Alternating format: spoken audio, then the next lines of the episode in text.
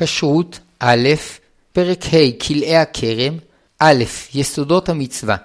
אסור לזרוע תבואה או ירקות בצד הגפנים, או לנטוע גפן בצד התבואה או הירקות. ואם עשה כן, נאסרו שניהם באכילה ובהנאה, שנאמר, לא תזרע כרמך כלאיים, פן תקדש המלאה הזרע אשר תזרע ותבואת הכרם. תקדש, פירושו תטמע ותיאסר בהנאה. המלאה הזרע אשר תזרע, התבואה או הירק, ותבואת הכרם, אלו הענבים. ואפילו הקש של התבואה והעצים של הגפנים נאסרים בהנאה, ומצווה לשורפם או לאבדם בדרך אחרת, כדי שלא ייכשלו בהם. ואסור להסיק בהם תנור לחימום או קיריים לבישול בעת שרפתם, מפני שאסור ליהנות מהם. איסור כלי הכרם חל מהתורה בארץ ישראל, ומדברי חכמים גם בחוץ לארץ. איסור כלאיים מהתורה חל על גפן עם חמשת מיני דגן או קטניות או ירקות, אבל לא על מיני עצים, ואפילו הם קטנים, שכל אימת שברכתם העץ, אין בהם איסור כלאי הכרם. ומאידך, כל צמח שברכתו האדמה, אסור בכלאי הכרם. גם תבלינים שאין מברכים עליהם האדמה, כי אינם נאכלים בפני עצמם, כל זמן שהם מיני צומח שאם היו נאכלים לבדם ברכתם הייתה האדמה, הרי הם בכלל איסור כלאי הכרם. הוסיפו חכמים ואסרו גם מיני עשבים וירקות שרגילים להאכיל לבהמות, אבל מיני צומח שאין רגילים להאכיל לבהמות, אינם בכלל האיסור. לגבי צמחים שנועדו לריח, יש אוסרים מדברי חכמים ויש מתירים, ולמעשה לכתחילה טוב להחמיר, והרוצה להקל רשאי. אולם בצמחים שנועדו לנוי, אין איסור. לפיכך, מותר לשתול מתחת לגפן דשא ופרחים שאין רגילים להאכיל לבעלי חיים, ואפילו אם יש בהם שימוש רפואי. כשרות א', פרק ה' כלאי הכרם, הלכה ב', אימתי הפירות נאסרים. כלאי הכרם אסורים גם בקיום, כלומר, גם מי שלא זרע תבואה בכרמו, אם צמחה בו אפילו שיבולת אחת, עליו להזדרז לעבדה, שאסור לקיים כלאיים בכרם. אלא שהבדל יש בין הזורע למקיים, שהזורע שיבולת בחרמו, מיד בעת השרשתה, השיבולת והגפנים שסביבה נאסרים בהנאה, והמוצא שיבולת שצמחה בחרמו, רק לאחר שתוסיף ותגדל 1 חלקי 200, יחול עליה ועל הגפנים איסור הנאה. אמנם לכתחילה, מצווה עליו להזדרז לעבדה מיד, מפני שגם המתרשל ומקיימם רגע אחד עובר באיסור. ומתי הגפנים נאסרות בהנאה? בעת שהענבים שבהן ניכרים ונמצאים בשלבי גידולם והבשלתם, שהוא מעת שיגיעו לשלב הבוסר, היינו שצורתם ניכרת וגודלם לפחות כפול הלבן, ועד שיבשילו לגמרי. אבל אם אין בכרם ענבים, או שעדיין לא הגיעו לשיעור פול הלבן, או שכבר הבשילו לגמרי, אין הגפנים נאסרות בהנאה על ידי התבואה או הירק שצמחו לידן, וזאת למרות שהתבואה והירק נאסרים. ומתי התבואה תיאסר? משעה שתשתרש באדמה ועד שהדגן יבשיל לגמרי. ואם לאחר שהתבואה גמרה להבשיל, היטו עליה גפן שיש בה ענבים בשלב איסורם, הגפן תיאסר כולה, אולם התבואה לא תיאסר. נשבה הרוח והיטטה את גפנו על תבואתו, עליו להזדרז מיד להפרידן, ואם יש חשש שיחזרו להתערב, עליו לקצוץ את ענבי הגפן, או להקים גדר שתמנע מהם להתערב שוב. ואם התרשל ונותרו מעורבות וגדלה אחת מהן כשיעור 1 חלקי 200, נאסרו, ואם מחמת אונס לא הספיק להפרידן עד אז, לא נאסרו. אין אדם אוסר דבר שאינו שלו. לפיכך, המסכך גפנו על תבואתו של חברו, גפנו נאסרת, ותבואת חברו מותרת. סיכך גפן חברו על תבואתו, תבואתו נאסרת, וגפן חברו מותרת. סיכך גפן חברו על תבואת חברו, שתיהן מותרות. אמנם מיד כשיוודע על דבר הכלאיים לבעל הגפן או התבואה, עליו להזדרז להפרידן. ואם יתרשל עד שהוסיפה אחת מהן 1 חלקי 200, גם חלקו נאסר. ובכל אופן, על זה שערב את הכלאיים בידיו, גם מה שאינו שלו נאסר. ולא זו בלבד, אלא שאם עבר אדם ליד כרם חברו וראה שעלו בו שיבולים, והוא יודע שחברו מסכים לכך, חייב לעקור אותן. וכן פועל שעובד שם חייב לעקור את הכלאיים, ואם לא עשו כן, הגפן והתבואה שגדלו שם אסורות עליהם בהנאה. אבל על בעל הכרם אין איסור, שכן רק מעת שיוודע לו על דבר הכלאיים, עליו להזדרז לעקור את השיבולים, ורק אם יתרשל והוסיפו לצמוח 1 חלקי 200, נאסרו עליו ועל כל ישראל. כשרות א', פרק ה' כלאי הכרם, הלכה ג' שיעור מרחק האיסור מצוות כלאיים שלא יתערבו מיני תבואה וירק עם הגפנים, ונתנה התורה לחכמים את הסמכות לקבוע לפי שיקול דעתם מה נחשב מעורב ומה לא, ומה שהם קובעים נחשב בכלל מצוות התורה. שלושה מצבים עיקריים של עירוב ישנם בדיני כלאי הכרם, ונסדרם לפי חומרתם. א', סמוך לגפן יחידית, ב', סמוך לכרם, ג', בתוך כרם. גפן יחידית הרוצה לזרוע תבואה או ירק סמוך לגפן יחידית, צריך להרחיק ממנה שיעור שישה טפחים מרווחים, כ-47 סנטימטרים, שזה השיעור הנדרש לערוגת הגפן והעבודה שסביבה. וכן אסור שיצמחו תבואה או ירק תחת זמורות הגפן, שאם צמחה שיבולת תחת אחת הזמורות או העלים או האשכולות שצומחים ממנה, אפילו היא רחוקה מאה אמה מעיקר הגפן והתרשל ולא עקרה, השיבולת וכל הגפן נאסרו בהנאה. ואם היה ספק עם השיבולת תחתיה, מודדים את מקום השיבולת על ידי חוט עם משקולת, וכיוון שזמורות הגפן נמשכות למרחקים גדולים, יש להשגיח שבמשך כל אורכן לא יצמחו תחתיהן תבואה או ירק. רגילים להדלות את הגפן על מוטות או חבלים, וגזרו חכמים שגם מתחת להמשך המוט או החבל שהזמורה עוד לא הגיעה אליו, לא יגדלו תבואה או ירק, מפני שהזמורה עתידה להימשך לשם.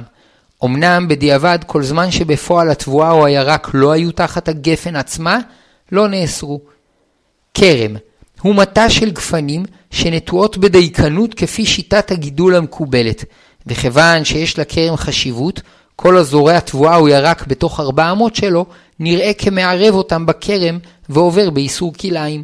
ונקבע השיעור בארבע אמות, כ-188 סנטימטרים, כי הוא השיעור שנצרך בעבר לעבודת הכרם, שכן החריש סביב הכרם היה נעשה על ידי שברים, ובעת הבציר היו מובילים את הענבים מהכרם לשוק על ידי עגלות, וארבע אמות אלו נצרכו לשברים ולעגלות. כדי שהגפנים יחשבו כרם, צריך שיהיו בהן לכל הפחות שתי שורות של גפנים זו כנגד זו, שבכל אחת מהשורות שלוש גפנים, או חמש גפנים של שתיים כנגד שתיים ואחת יוצאת זנב לרמב"ם, הזנב כנגד הרווח שבין השורות, ולרש, הזנב כהמשך של אחת השורות. ואם הגפנים אינן בשורה ישרה, גם אם יש שם עצים רבים, דינן כדין גפן יחידית. הזורע תבואה או ירק בתוך ארבע אמות מהכרם, נאסר מהכרם כשיעור כרם קטן, היינו כצורת כרם של חמש גפנים הקרובות ביותר לכלאיים. ואם בתוך ארבע אמות לכל צד מהכלאיים היו עוד גפנים, גם הן נאסרות. עוד חשוב לציין שאם נמשכה זמורה מעבר לארבע אמות של הכרם, יש להיזהר בה כמו בגפן יחידית, היינו שלא תצמח תחתיה תבואה או ירק, ואם צמחו, אותה הגפן וכל הצומח תחתיה נאסרים. אריס נחשב כמו כרם. אריס הוא חמש גפנים לפחות שנטועות בשורה ישרה ומודלות על מוטות או חוטים. אריס נחשב כמו כרם. אריס הוא חמש גפנים לפחות שנטועות בשורה ישרה ומודלות על מוטות או חוטים כדי שיקבלו יותר שמש ואוויר ויגדלו בהן ענבים מרובים ומשובחים יותר. אם הכלאיים בתוך ארבע אמות של האריס, בין מצד עיקרי הגפנים ובין מצד המוטות שעליהם הגפנים מודלות, חמש הגפנים שכנגד הכלאיים נאסרות. גדר שהיא גבוהה עשרה טפחים, כ-80 סנטימטרים, חוצצת בין הכרם לשדה, ומותר לזרוע בצידה השני של הגדר תבואה וירק בלא הרחקה. ואף ששורשי הגפן מגיעים אל מתחת לתבואה, כיוון שאיסור הכלאיים הוא שלא ייראו מעורבים, על ידי הגדר אינם נראים מעורבים. בתוך הכרם, זרק כלאיים בתוך הכרם, או שצמחו מעצמם והתרשל ולא עקרם, העירוב ניכר יותר, ולכן דיניו חמורים בהרבה, שהולכים אחר יניקת השורשים, שנמשכים עד 16 אמות לכל רוח, ובנוסף לכך עוד 4 אמות. הרי שכל גפן שנמצאת במרחק של פחות מ-20 אמה מהכלאיים, נאסרת בהנאה. כשרות א', פרק ה' כלאי הכרם, הלכה ד' חוץ לארץ וכלאי גויים. איסור כלאי זרעים וכלאי הכרם מהתורה חל רק בארץ, שכן נאמר לגבי כלאי זרעים, את חוקותיי תשמורו, שדך לא תזרע כלאיים. וכן נאמר לגבי כלאי הכרם, לא תזרע כרמך כלאיים. ושדך וכרמך של ישראל הם בארץ ישראל. אולם כיוון שאיסור כלאי הכרם חמור במיוחד, שהפירות הגדלים בו אסורים באכילה והנאה, החמירו חכמים ותיקנו לאוסרו גם בחוץ לארץ. אמנם קבעו שהאיסור בחוץ לארץ יחול רק על מה שמוסכם על כל הדעות שאסור בארץ ישראל מהתורה בזריעה והנאה. לפיכך, אין איסור כלאיים בחוץ לארץ, אלא בזורע בבת אחת חרצן עם עוד שני מיני זרעים שהם כלאיים זה בזה, כגון שני מיני תבואה או שני מיני ירק או מין ירק ומין תבואה. ואף שבארץ ישראל איסור כלאיים מהתורה חל גם על זורע שיבולת אחת בסמוך לגפן, והאוכל בזדון מהצומח שם נענש במלקות, כיוון שגם בארץ ישראל הזורע כלאיים לוקה רק עם זרע חרצן עם שני מיני זרעים שהם כלאיים זה בזה, גם איסור זריעת כלאיים בחוץ לארץ והנאתם חל רק באופן זה. אבל מותר לזרוע תבואה בחרמו בחוץ לארץ ולאכול מהצומח שם. למרות שמותר לגוי לזרוע כלאיים בחרמו שבארץ ישראל, אסור לישראל לומר לגוי לזרוע כלאיים בארץ ישראל. וכן אסור מהתורה ליהנות מענבים ותבואה וירק שצמחו בחרם של גוי. לפיכך, אסור לקנות מגויים ענבים או ירקות סמוך לכרמים שלהם, הואיל ויש ספק אולי גידלו אותם באיסור. ואם עבר וקנה, אסור ליהנות מהפירות, שהואיל והספק יתעורר סמוך למקומם הקבוע, הפירות אסורים באכילה והנאה.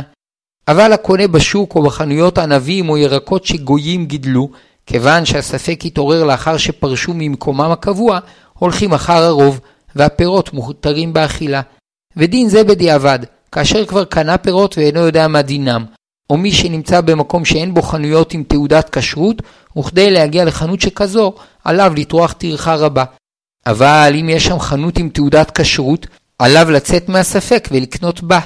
וגם כאשר חשש האיסור רחוק מאוד, כשאפשר חובה לצאת מהספק. בנוסף לכך, מצווה לחזק את המדקדקים בכשרות. ועוד שכאשר יש תעודת כשרות, גם מפרישים תרומות ומעשרות כדין. כשרות א', פרק ה' כלאי הכרם, הלכה ה' טעם המצווה. מיוחד במינו הוא איסור כלאי הכרם, שבנוסף לכך שאסור לערב תבואה וירק עם גפן, הצומח בעירוב זה אסור באכילה ובהנאה, שנאמר, לא תזרע כרמך כלאיים, פן תקדש המלאה הזרע אשר תזרע ותבואת הכרם.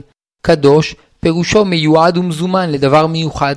בדרך כלל הכוונה לדבר חיובי ומרומם, אולם יש שמקדישים עצמם לחטא, כזונה שנקראת קדשה. וכן פירות כלאי הכרם שנתייחדו לחטא, התקדשו לטומאה ונאסרו על כל ישראל. אפשר לומר שהאיסור החמור של כלאיים נקבע ביחס לכרם מפני כוחו הגדול של היין לטוב ולרע. מצד אחד על היין אומרים שירה וברכה, ומנגד היין יכול להשפיל את האדם ולהפילו לתהומות החטא. לכן נקבעה מצווה מיוחדת של נזירות ביחס ליין, שהחוששים שמא היין יטה את ליבם לרעה או יפריע להם להתעלות במעלות הקדושה, היו מזהירים את עצמם מהיין, ואף מסכת שלמה בש"ס הוקדשה לכך, מסכת נזיר. כיוון שהיין יכול להטות את דעתו של האדם, הזהירה התורה את הכהנים שלא לשתות יין בזמן עבודתם, וכן אסור לאדם ששתה יין להתפלל. כמו כן החמירה התורה ביחס לכלאי הכרם יותר משאר איסורי הכלאיים, כדי שנוסיף זהירות בכל הנוגע ליין, ששתייתו תיעשה לשם שמחה של מצווה, ולא לשם התפרקות והסרת אחריות. ניתן להוסיף ולבאר שהתבואה, הקטניות והירקות הכרחיים לקיומו של האדם, שאומנם אין באכילתם תאווה יתרה, אבל בלעדיהם לא יוכל האדם להתקיים. לפיכך צריך לעסוק בעבודת גידולם בחריצות יתרה ולאוכלם בקביעות. לעומת זאת, היין אינו הכרחי לקיום האדם, אולם שתייתו משמחת מאוד ונועדה לשמחה של מצווה. טשטוש הגבולות ביניהם מסוכן, מפני שאדם שיתייחס ליין כאל תבואה, ישתה אותו בקביעות, עד שיתמכר לתאוותו ויהפוך לאלכוהוליסט. ואף אם לא יתמכר, אם ירבה בשתייתו בכל יום, יאבד היין את תפקידו המיוחד בשמחה של מצווה. ומנגד, אדם שיתייחס לתבואה כאל גפן, שאינה הכרחית לקיומו, יהפוך לעצלן, וקוצים יצמחו בשדהו במקום תבואה.